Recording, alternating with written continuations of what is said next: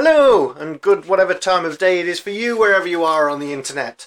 So, our Nerd vs. World podcast has been doing fabulously well of late, and so we decided it was about time that we started another one. Uh, if you've not heard Nerd vs. World already, then uh, by all means go and check that out. Uh, you can catch up with all the episodes of that on our website, uh, but after you listen to this one, of course. Uh, so, welcome to episode one of the Wonky Cast. Uh, we'll hopefully be putting out an episode of this uh, every Monday morning, uh, and we've got uh, a massive list of authors, musicians, comedians, and so forth coming for the ne- over the next few weeks. Uh, but to kick us off in style, uh, we spent a bit of time this weekend with uh, the very lovely horror and sci-fi author Theresa Derwin, who we met a couple of weeks ago at a convention in Wales. Uh, we had a particularly pleasant evening chatting over a few beers, and kindly invited us up to the launch event of a new anthology of horror, science fiction, and fantasy short stories.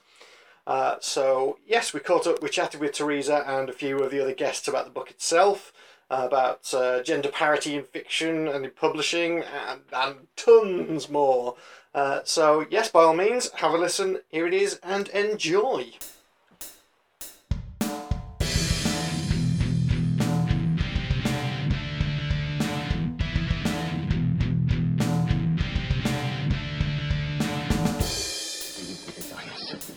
Big fucking gun! Well, it is rolling, so we'll, we'll just jump in at some point. Uh, okay, so yeah, we're, well, we're at the Esquires in Coventry this evening for uh, we're at book launch It's a very for, curious choice for a gender parody. for, for her dark voice. We are we are joined by several people around the table. So I, I don't know if people want to introduce themselves. Obviously, I'm Spindles and others over here. I'm Teresa Derwin. I run My Nightwatch Press, which is an imprint of Fringeworks. which is me. I'm Adrian Middleton. Um, Good to meet you, so sir. I run Fringeworks and um, obviously Teresa's taking her own imprint Nightwatch Press away soon, so that's where we're, um, we're, we're working together at the moment. I'm Jan Edwards, I'm a writer. I'm also part of uh, the Alchemy Press, which is used to be in Birmingham, is now in North Staffordshire. Cool. I'm Steve Contributing. Jones. I carry the boxes. Ah, marvelous. And here's the green room, the very valuable green room. And this is Jason. And I'm, I'm a dog body.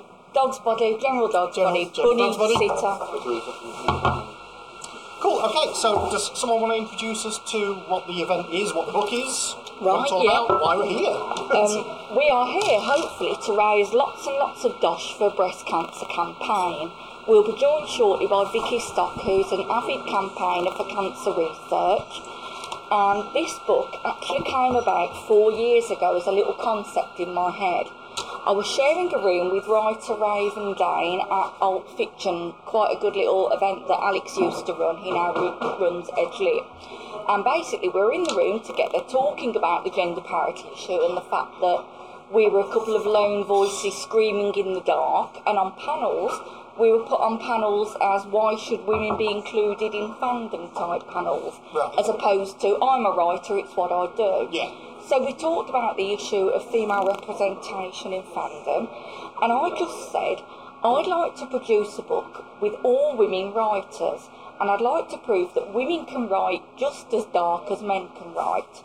So what we have here is a collection of 12 short stories. Jan is writing one of them. Hers is called The Clinic. It's a wonderful story. And I won't tell you more about that. She's going to talk about her story in a bit. But we called it Her Dark Voice because that's what it's about. It's about proving that women can write dark fiction.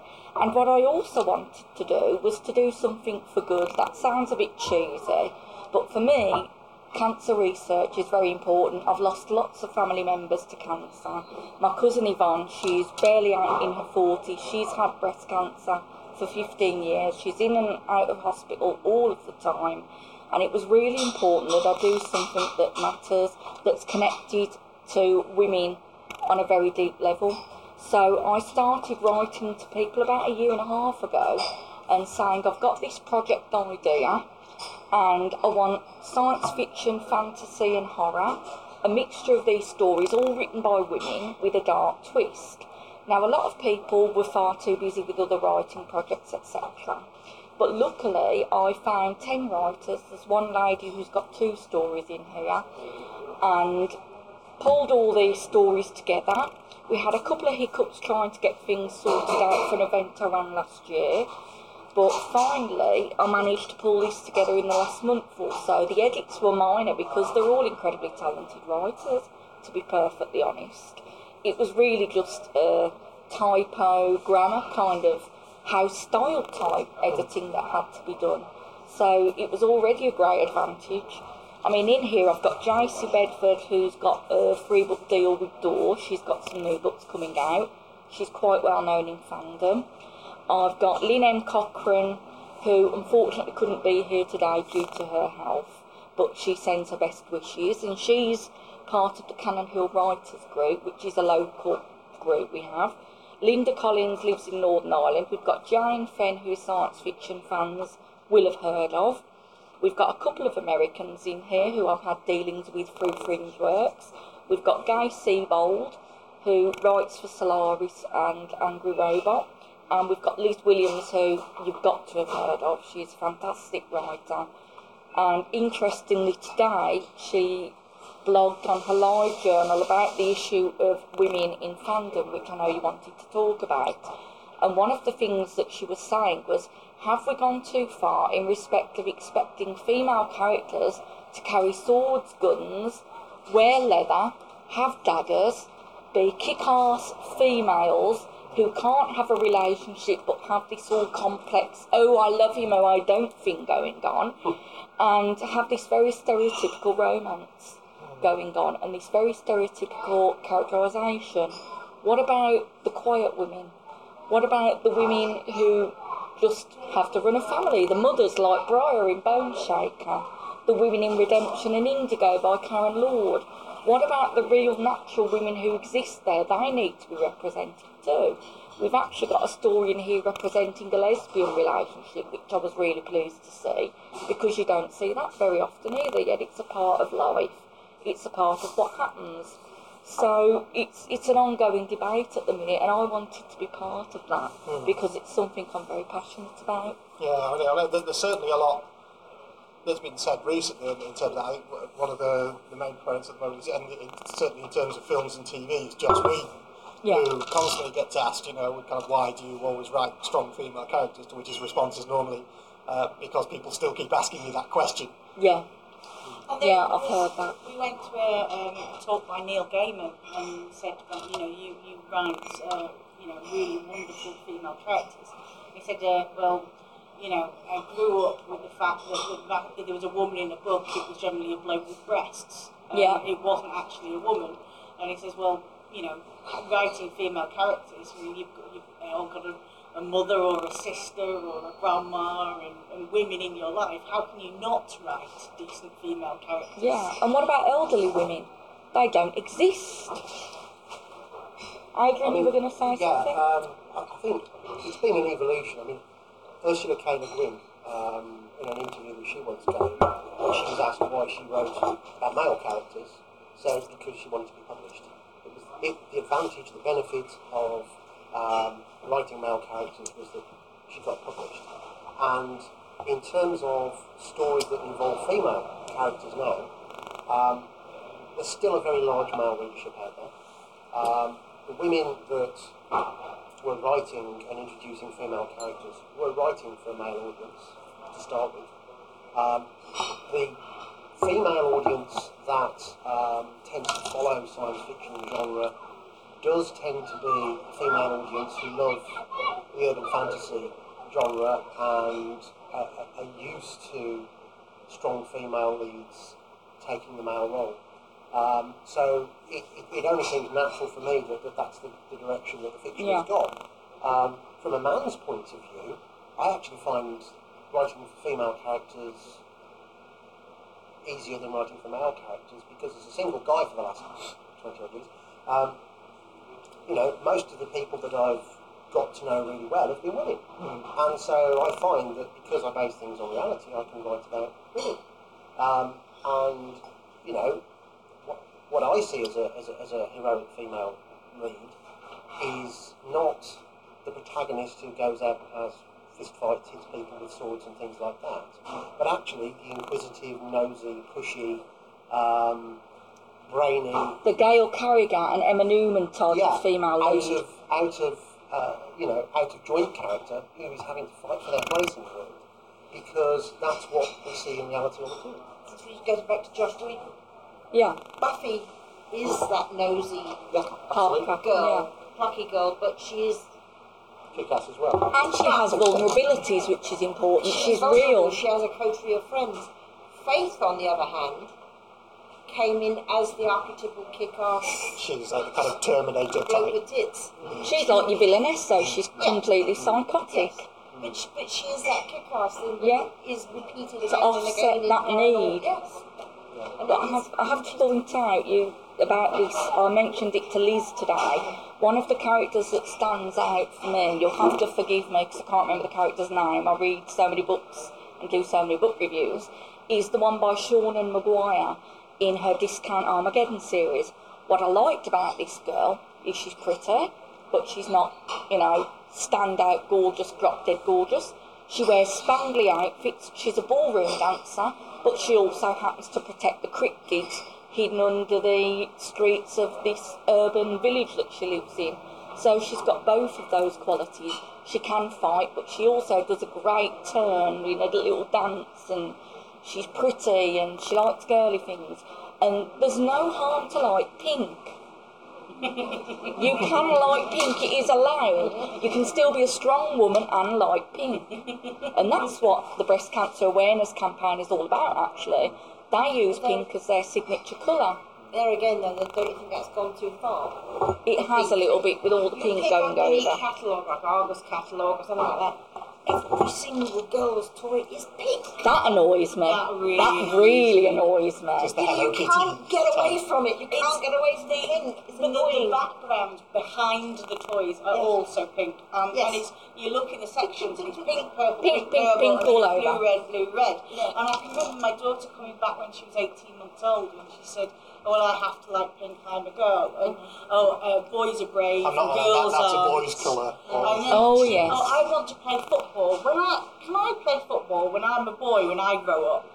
I'm like, well, no. You can play football. You can do anything. You can be brave. You can be what You you, can want be to what you want, and that's- like the colour you want to like, and not be these And you can be independent. So the whole What, pink thing is, is I think, gone too far because it's, it's come to represent female kind in, in society.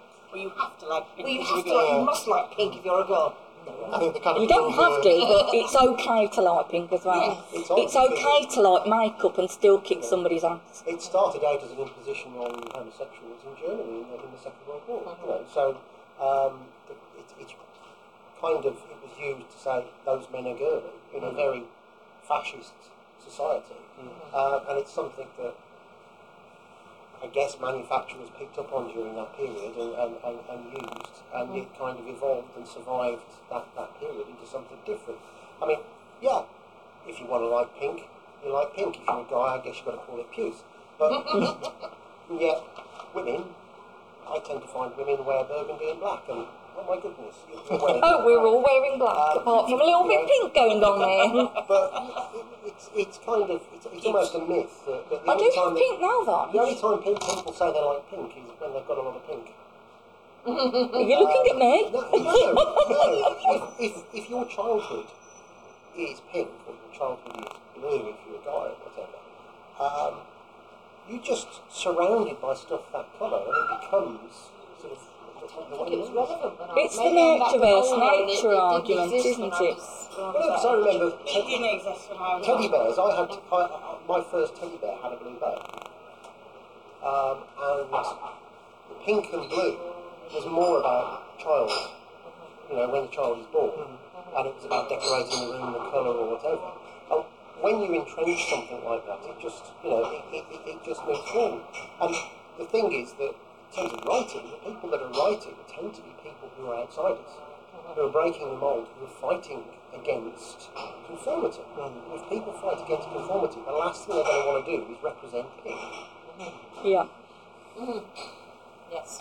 The great way to be non-conformist, though, is to go to a rock club wearing pink. Yes. you say, you know that guy, the one in black? Uh, no. I, I, I went to a rock club wearing a white suit. Believe me, that's good. I bet. Yeah.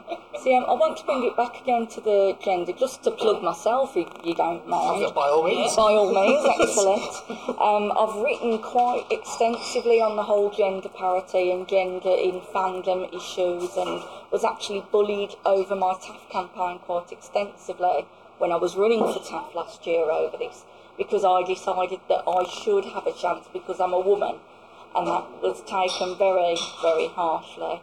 But also, um, I've written an essay called Vaginas in Horror. Yes, I did say that out loud. Vaginas in Horror because there was a big uproar back in February during Women in Horror Month. Now, every February, every year, for the past couple of decades, there has been Women in Horror Month, which is Women Write Horror Too. And as part of a book coming out called Horror 101, which contains a plethora of essays to help new horror writers gain their feet and give advice, etc., I sort of took the angle to do with networking and why ostracise 50% of your readership by being an idiot over gender and by not accepting the fact that women write horror too. But this argument that came up was I won't name the individual, but he. No, no, no, I, I really couldn't. It, it wouldn't be fair. But um, he went online, all over Facebook and on the internet, and posted a pair of the lips that the women use for the Women in Horror Month symbol, with a pair of little fangs coming out of them like a vampire. Tilted it to the left so it was vertical, stuck to it a map of a vagina next to it, and said, Why are you, pathetic women, using a picture of a vagina when you're trying to get out of that box? So he assumed that the lips meant vagina. There was a big, massive uproar, and then the hashtag vaginas in horror started, and it's still going strong. And in sort of, what's the word I'm looking for? In against this kind of misconception running, tons of women over Facebook and female horror authors, including Rhiannon Frater, they use the lip symbol to represent themselves for that whole month of February to say, look, lips are mine, I can show my lips, I can wear lipstick, I can do what I want. It does not mean I'm using the vagina to represent who I am. Mm. And that was really quite an, a huge uproar over that one. But I refer to it in my essay, Vaginas in Horror, and I called it Vaginas in Horror to specifically taunt and tantalise and to say, look, there is a problem here. Hmm. Yes, I agree with Jan. It's not as big a problem as some of the private workplaces, as I experienced in the civil service, as the experience we would have had 20, 30 years ago. But unfortunately, it is still an issue, and it shouldn't be. Gender parity, as John said, shouldn't be an issue. No, it should be because you're good, not not not your sex. Yeah, because I think You should be it's getting the accepted for what chance you to be are. good. That's the problem. Yeah, because Emma Newman flagged it up recently with uh, The Waterstones. the Waterstones issue, where they, they basically produced a list of who you should be reading in But that science fiction, fantasy, actually and horror, and so forth. Isn't the bookseller? It's the publicists from the actual publishing companies Yeah. who pay to have these books on the, Yeah. on Well, the reader to on the face. They pay for those face outs. But with, with the Waterstones thing as well, it wasn't just that that new women writers were being ignored. New Well, writers it was In in general, general. yeah. yeah, I think it was like most of them. There hadn't been anything that was published in the last Because ten years, and ninety percent of them being, had been dead for twenty uh, years. The other problem is that the high street book, book selling um, has contracted in terms of what it puts out there, which means that there's only a limited number of seats for new books, and because there is still a, a legacy of male-dominated science fiction readers. Um, if you were given a choice of two books, um, the one that you know is most likely to sell is by a male. Um, and in science fiction, that is, that is still the situation. And, and Do you think that is still the it is situation? still the situation, and it's, I actually think it's got worse since the 1980s. Really? Um, Okay. And the reason, the reason for that is because in the 90s, late 70s and early 1980s, we had um, the emergence of some brands that started to really take off in role playing um, and in comics. You had the 2000 AD, and you had um, Games Workshop. Yep. And both of those were very male dominated. Yes, yes. Um, yes. and you know it's been hard for Games Workshop to get successful female writers to stay with them. Uh, in fact, it's been hard for them to, to, to I think Anne Lyle springs to mind, but outside Yeah. of that, I think- Sarah Cawkwell's Um, recently got a book coming out with um, Solaris. And the thing is that the process of having in-house staff who are paid peanuts for these books uh, and for these, these comics means that the only people who are interested and looking at that gateway are the guys that read the comics and play the role-playing games. And Yeah. at the time, they were targeting, I mean, Games Workshop Targeting was men targeting... with, with the well, no, completely Games- unrealistic Games Workshop- representations of women. Games Yeah. Workshop It's all the was Boris targeting- Valerio. Games art. Workshop was 12 year old boys. And when you're targeting 12 year old boys, there's not many 12 year old girls you're going to target. Mm. And anybody who's older than 12 isn't even aware of what's going on until it's too late. And I, I guess was, I was reading that stuff when I was 12, but I didn't have two older brothers who probably mm. Yeah, coloured my reading material. But See, my father, he brought me up on Dracula and the Lights, so I was okay to Yeah. start with. So, I mean, I, I'm still very much, very much involved in the in the role playing and live role playing community now, and I, I I mean, there has certainly within that community been a massive shift uh, towards kind of uh, equal um, amounts of men and women in it now. Um, that, that, that when I started, there certainly wasn't. There were like maybe two or three girls in, in the entire club out of like 50 people. There's been a major victory this year in the, in the Games Workshop world because, of course, they've actually come out and announced that they're allowing female space marines or whatever it is. They're Oh, yes. Doing that. Now, you know, six months ago, you had a right go with a couple of the people. Yeah, a couple of the people on the panels. Um, and, uh, you know, they, they could only recommend one book to Teresa to read, which was the one with the Sisters Battling, because nothing else did But apparently they're not real female Space Marines. Exactly, and of course, when I think of females in the Games Workshop world, I remember six-breasted figures of the demon demons of Slaanesh, or whatever they were, the Chaos Demonettes of Slaanesh, which was this, well, six-breasted, six naked breasts, of course, female figures that were the only female figures you saw. John Norman. Um, and, you know, it, well, yeah, and, and, and the, the thing is as well, it was a legacy of sexist fiction in the 70s. Um, and yeah, you've mentioned John Norman, but it was just, you know, if you read any book from, from the 1950s through to the 1970s, there is an undercurrent of sexism and misogyny, which is Yeah, unavoidable. John Wyndham. Uh, Yeah. Ian Fleming. Trouble You with know, Yeah, it- very it- it's so. there with all of them. So anti-venom. Um, it's it's so hard because you know you had female science fiction writers writing as men, James Tiptree, Jr., um, and whoever. You know, it was safer to pretend to be a man to get published, which was crazy. C.J. Cherryh.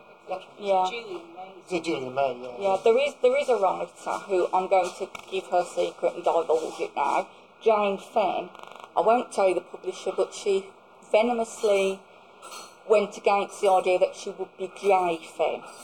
She really went against the whole initial thing and held her stand and won her battle. But the fact that she had to fight that battle, and this was in the last ten years, isn't good. Yeah. Because women can't write science fiction. Hello, have you read Karen Lord? Naomi Foyle?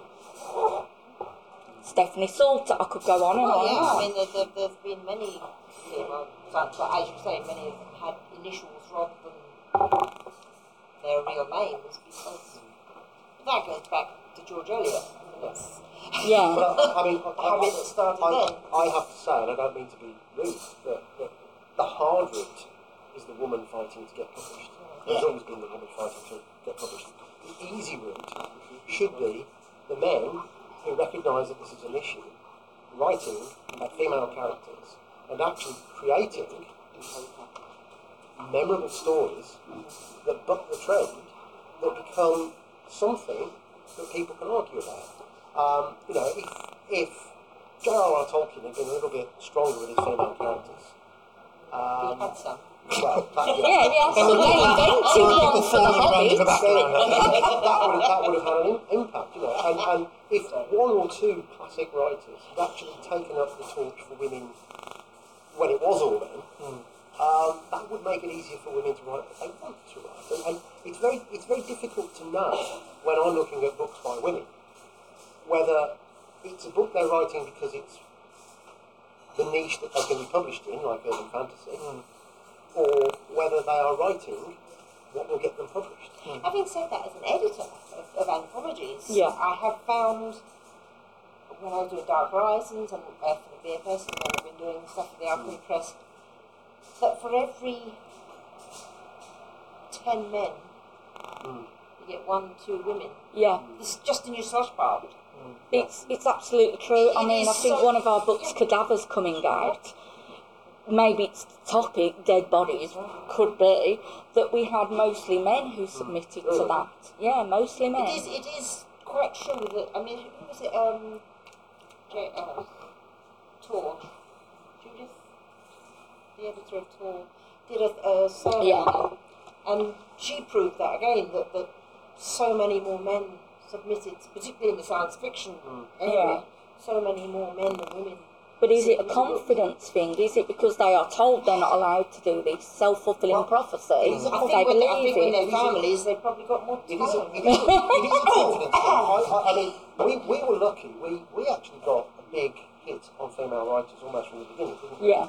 Uh, when But we made a point yeah. of advertising the fact, with me being a Yeah. kind of Um, waving feminist, Well, that's, that, that, that's we- very true. that was I mean, one- important. One of the things that was very important to me when I set up Fringeworks, uh, I set up Fringe Works, then Teresa came on board, and then Nightwatch Press came on board under Teresa's wing. Um, but one of the things that, that stood out to me was that, you know, I was a guy setting up a, a, a, an imprint. Big deal. Um, you know, I wasn't really going to have any impact except for the fact that I believed that the ideas that I had and what I was going to do were different to everybody else. Um, now I've got a bit of a reputation and I can go it alone as a man. And that, that might sound crazy, but I can go it alone as a man because people know who I am and what I do and that it's different. Yeah. Initially, I'm quite open that the thing that made the difference to me was actually having a Bolshoi, um, I won't say attention seeking, but a very, very larger than life personality Yeah. running an imprint that was screaming women. And from that perspective, I was happy to sit back and not take the limelight because Teresa was doing a great job promoting things. But also, she was attracting a little bit of controversy, a little bit, A of- little bit. yeah, a, a, a little bit of a backlash. But at the same time, I mean, people didn't know whether um, whether she was actually Fringeworks or I was Fringeworks half the time. Um, and that, that created a little bit of confusion, but the, the, the, truth of the matter was that if you wind her up, let her go, uh, which sounds terribly chauvinistic now saying. yeah, but Um, I know but- what you mean. I, I take it in the vein it was intended. If, if you nudge in a certain direction, Teresa just launches off the page. I set up an imprint to print four books. By the end of our first year, we'd done over 20. Most of which were because Teresa had absolutely knocked the ball out of the park in terms of commissioning. Any time I'd have an idea for a book, Teresa would announce it. Yeah. Which created the biggest backlog any publisher could ever have in the shortest space, possible space of time. We are meeting our commitments and we are delivering those books now. But it's been a hard time. Teresa is not always in the best of health. Hmm. I've just had a heart attack um, and just spent time recovering from a heart attack. So, you know, that was the stress of publishing, obviously. No, not quite. Um, but one of the things that happened out of that was we were, we were producing a large amount of books. And the kind of stories that we were looking at were naturally targeting women writers. We did uh, one of the first things we did was um, Christmas stories. Women love Christmas stories. It's one of those things, but it's not particularly a sex-oriented or a gender-oriented. Um, I think a lot more men are bar humbug about yeah, Christmas. men are, men are grumpy about Christmas. We did um, modern retellings of, of Grimm's fairy tales and other fairy tales, and that automatically attracted a lot of women who like that kind of stuff. Um, and so we started off very strongly in that camp. And as we were gathering steam, going to events and things like that, the, the issues about um, the way that women are treated in small circles in the comic community, in the, the SF community, or whatever, were starting to be talked about in a way that they hadn't been talked about a lot before. Yeah. Um, and the thing is, I think an awful lot of these stories have come out of the woodwork more recently, and I don't think that there's a bigger issue now than there was. I think there's a more open issue now was. And the people who didn't want to talk about it before are the ones who are complaining now because they still don't want to talk about it. Yeah. Um, but we we, we found that there were lots of issues. I mean, one of the things about Her Dark Voice, yes, it is an all women anthology. That's a double edged sword very often. Um, this was a specific thing that Teresa wanted to do to make a point about a particular type of writing. Yeah. Um, if somebody suddenly, I, I, I mean, there's, there's, there's a publisher I, I shan't mention, and I'm not having a go at them because I think the fact that they've uh, seen something and they're doing something about it really matters. Um, but a publisher realised they've not published much by women. Oh, So their response was, let's do a women only anthology. Um, and that sent out two signals. On the one hand, it was saying, we're representing for women. On the other hand, it's saying, we haven't been very good. And secondly, the only way a woman's going to get published by us is if we have a women only anthology. Yeah. Neither of those are the messages they intended to send. But those are the things that people talked about when Yeah, that, that's how it was perceived. You mean Yeah. Steve Jones did one, didn't he, a few Um, years ago, and it- and got a lot of it- flack for being Yeah, women it's, in, only. it's entirely possible. Now, I suggested an anthology, which I still dearly want to do, um, which was actually men versus women, which is having the same advertising and marketing for two books, um, a male editor, female editor, all male book, all female book, same subject matter, roughly, and actually putting them out there and not saying this is a book by women for women and this is a book by men for men. These are stories by women and stories by men. We're putting them in separate books. Let's see how they sell. When they've got exactly the same marketing, when they've got Just to exactly do the research. Yeah, when they've got exactly the same um, uh, sales pitch, when they've got exactly the same style of content, is one going to sell more than the other? And if it's going to sell more than the other, why? why? Yeah. And the only way you could do that is to look at both books as identical in the same context. And, and I still hope we can, we can do that. Um, but it's the, the, the problem that you've got with, with um, women's issues very often is that the evidence is anecdotal and it's not statistical. Yeah. Because let's face it, nobody's been monitoring it for years and years and years and years. Um, and all you get is people's experiences of this industry, that industry, this circuit, that circuit. And for every person who says there was a problem, there's 10 who say there wasn't. Mm. And that's not because the 10 are right and the one is wrong, but because no one likes to be criticised. I have an anecdote I'd like to share, and you know what one is coming, don't you, Adrian? Yeah. I'm not going to name the event again because it would be unfair, although I have referred to this in my essay for Horror 101. I went to a new horror convention two years ago now, and it was with a bunch of friends, and I was thoroughly looking forward to it. And I turned up the event, had a great day, but as the day progressed, I started noticing something. For the 30 men that were there, I think there were a couple of wives, a couple of children, and not one single female horror author, not one, not a single one. And basically, I asked the question at the end, they gathered all the panelists up to the front. There was not a single female moderator, but it was a female organiser. And I said, Can I ask a question? Yeah, go ahead. Where are the women? A couple of blank stares as I asked the question. A couple of laughs. I said, No, I'm being serious. I said, This is a horror convention. Have a look at your photo up there. Have a look at your panelists. There is not one single woman. Why haven't you got a female horror author there? To which the organiser responded, They just write Mills and Boon. Of course, I was grabbed by the guy next to me, who's a friend. He said, I was literally restrained, and he whispered into my ear, You've made your point.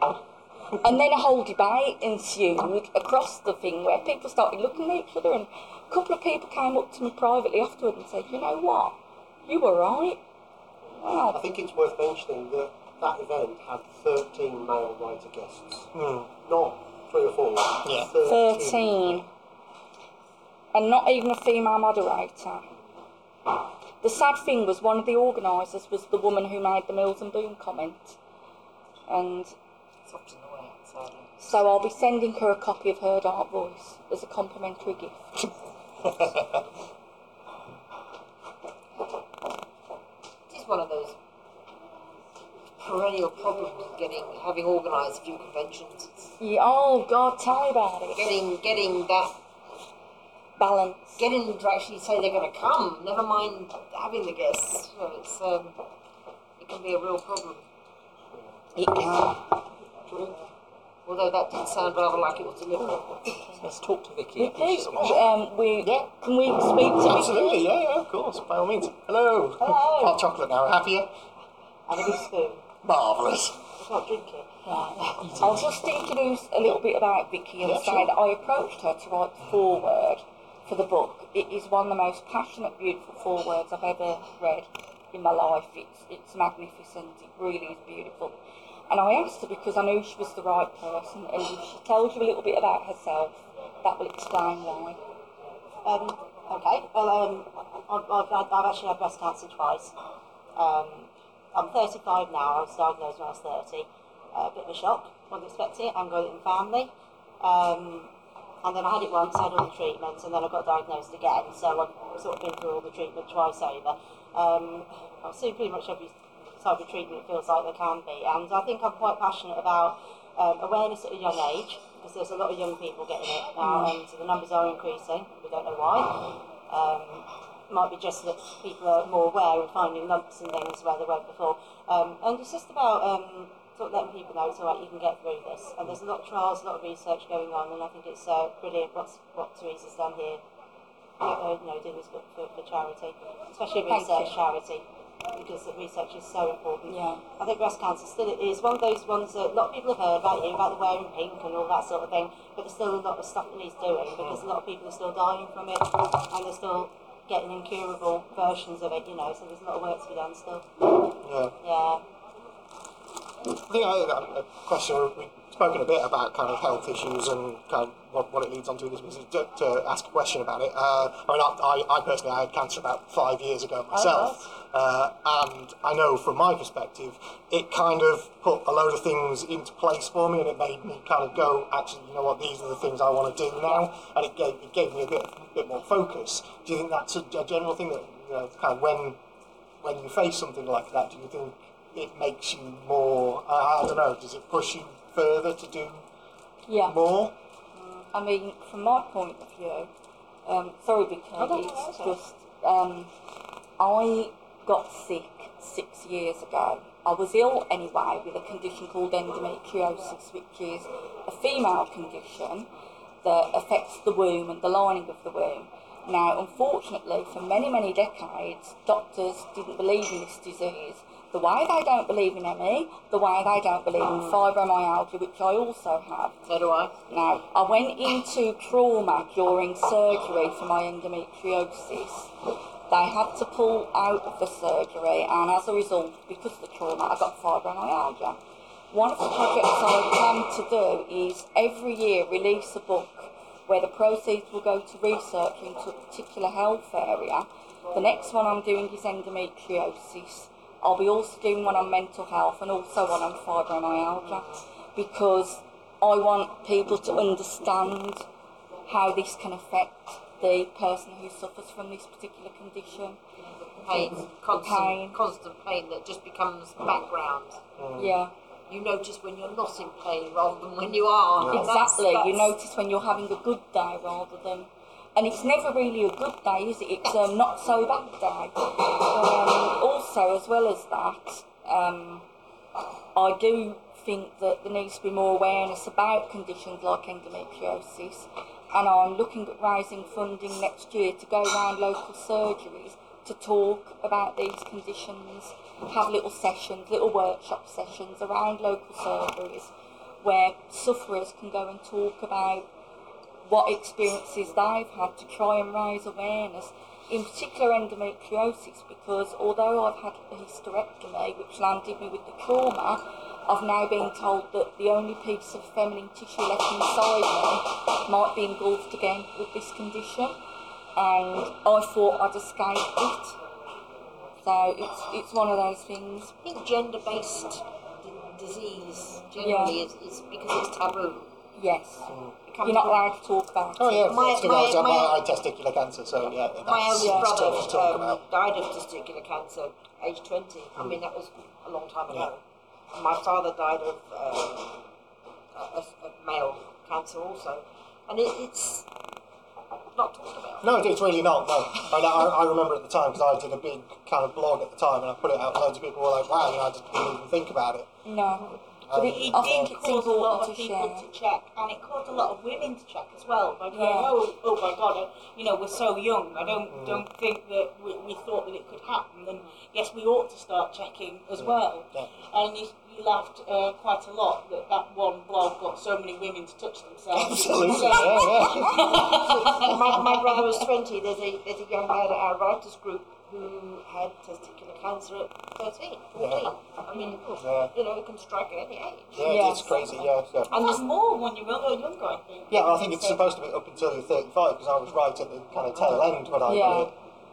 That's where it's It's sad that this is the situation we're in. Indeed, Gender-based yeah. cancers Yeah. that are just so taboo that Yeah. people don't talk about. Absolutely. And that's, that's the I mean, from my point of view as well, it was a good thing in one way because I was stuck in a very boring, mundane civil service job that I hated. Yes, hello, can you hear me? I hated that job. And Yeah, I worked in the public sector too. Yeah, and basically, I started writing about my health. Then I started writing gruesome horror stories and started getting acceptances and ended up with an anthology and then a collection of my own mm. because I had to find a way to express and to use that time when I was awake, which is normally three till six in the morning because I don't sleep very well. So for me, it was a big eye opener. Look, I, I'm aware that we're cutting into the, the, the time that the event's supposed to start, so we're Yeah. kind of getting around to wrapping up. Uh, can we get a brief synopsis of the stories that are in the book? Well, there are 12, so there's no Well, way some- I could run of them. through it. There are demons, there are idea. angels, there's a venomous mutation creature, there My, are my story, zombies. the clinic actually deals with cancer, deals with leukemia. Yeah, Okay. So it's, it's, it's up there. it's, it's a whole plethora of stuff there. I mean, it's just a marvellous collection of mixed dark fantasy, science fiction, and horror, and the horror that's in there is really quite dark. Can, can you get it through a website or? You can get it on Amazon. The ebook will be live at some point in the next few days. The paperback is live there at the minute. It's nine ninety nine. Um, or you can order signed copies from myself through Facebook, from my website, wherever. Um, we're hoping to sell lots of copies and lots of raffle tickets today. But yes, it's on Amazon. Awesome. Okay. Well, think that's it. Thank you very much, everyone, for taking the time out to talk. And yeah, well, uh, this should be up online at some point next week. And yes, go out buy the book. Brilliant, thank you. No worries. Thank you very much.